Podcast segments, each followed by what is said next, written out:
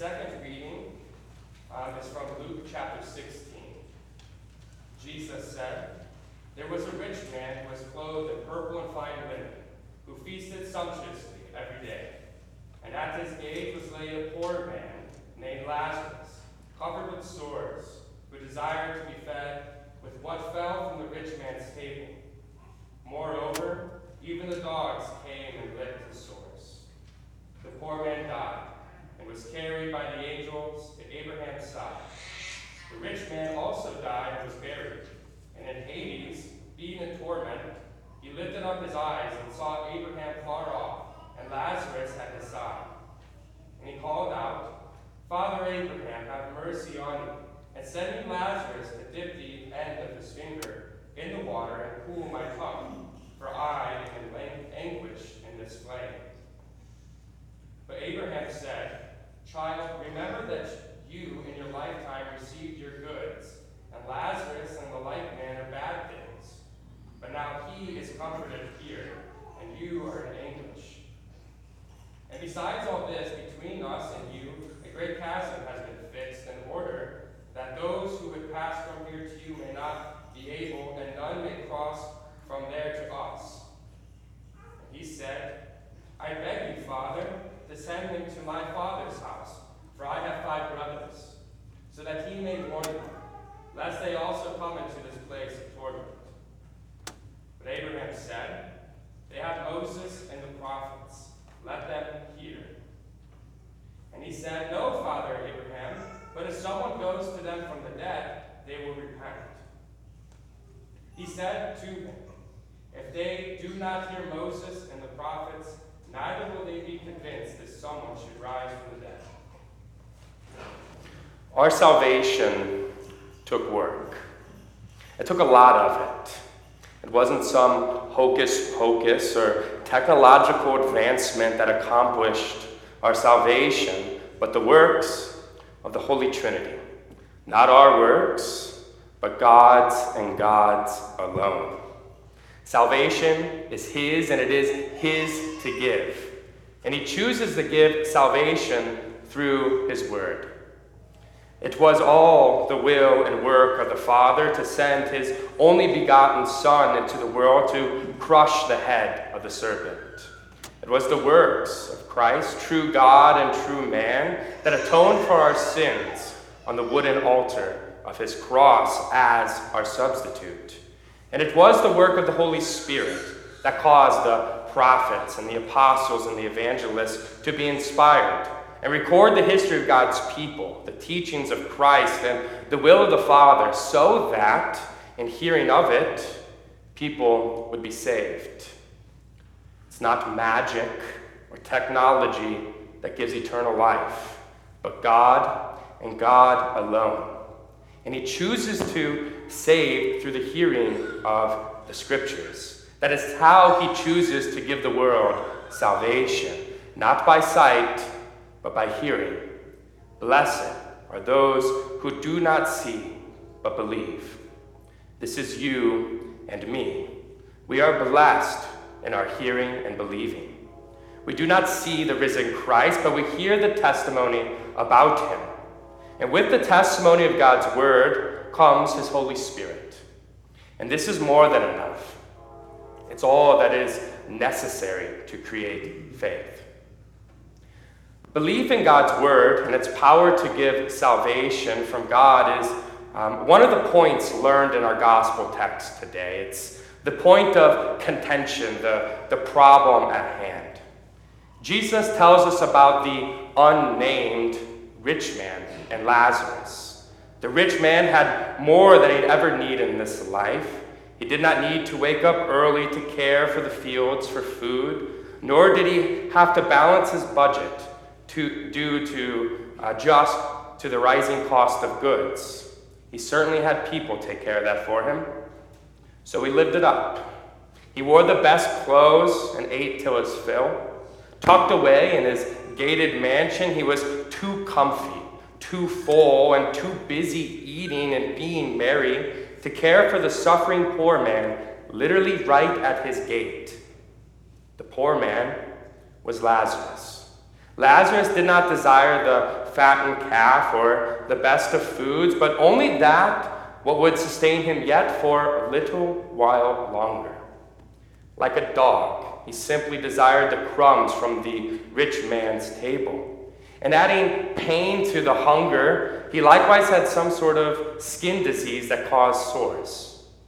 The only medicine for this poor man were the licks from a dog, the wet, warm, nasty licks from a stray. Who knows where the dog had been or what he had recently eat, eaten?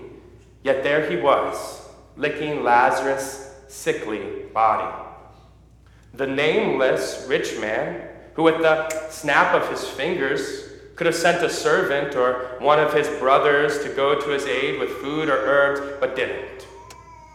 Eventually, laying at his gate, Lazarus fell asleep in the Lord.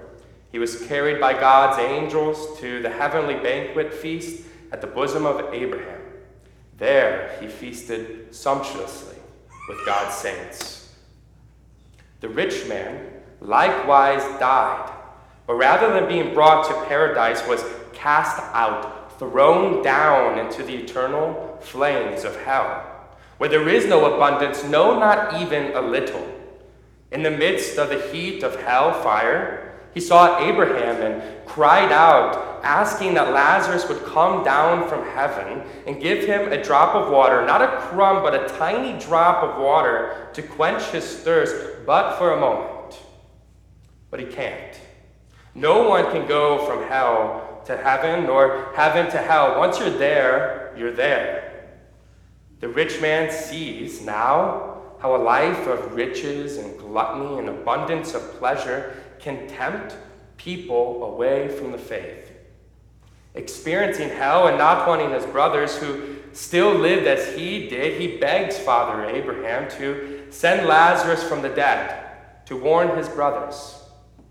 Abraham tells him this They have Moses and the prophets, let them hear.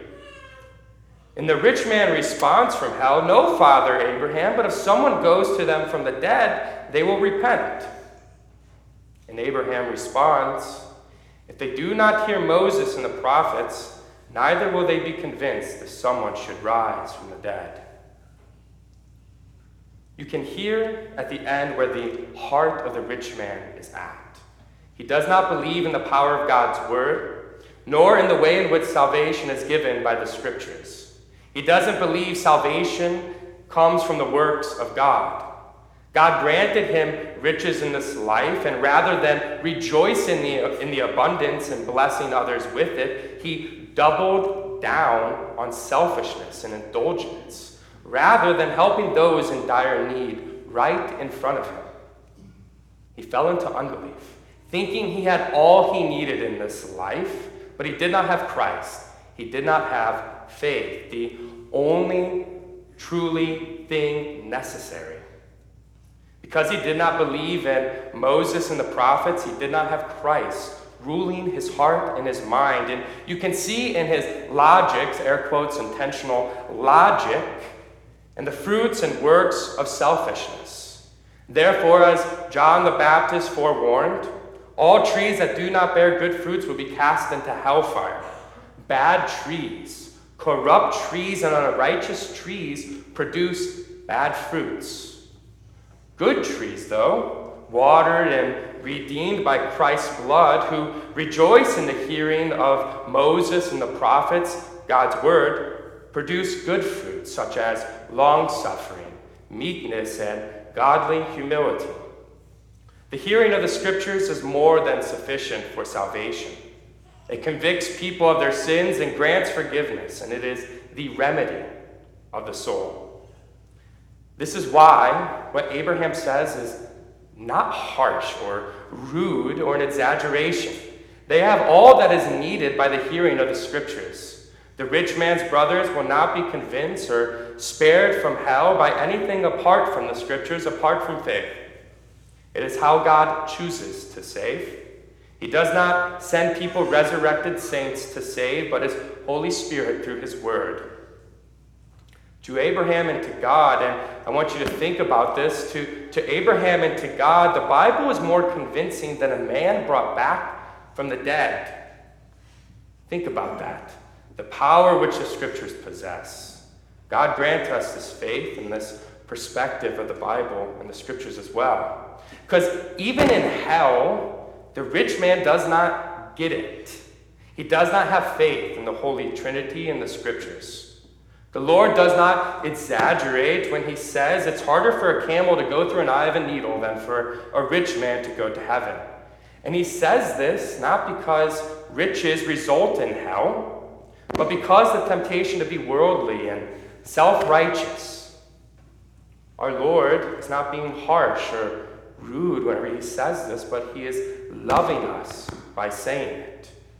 We should therefore take to heart the warning and consider that wealth without the fear of God and faith in his word are miserable. And when and if we are blessed with an abundance and are tempted to double down on selfishness, rather than using it to bless others, then we must repent, turn away from unrighteousness, for it is a slippery slope. God's warning is true to our benefit. It is to spur us to a life of repentance and love towards others who are in need and suffer. And the suffering of the saints who trust God is nothing compared to the glory which shall be revealed. The name Lazarus means one who trusts in God. Lazarus was not saved because he suffered, but because he heard God's word, believed in God, and had his treasure in heaven.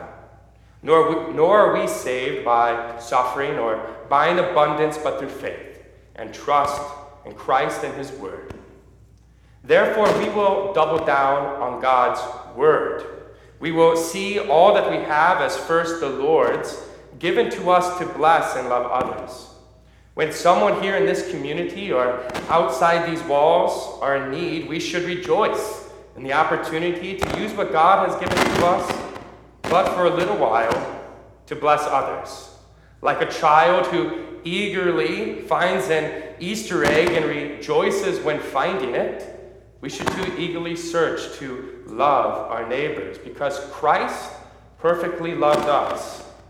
This is the motivation we have for loving others.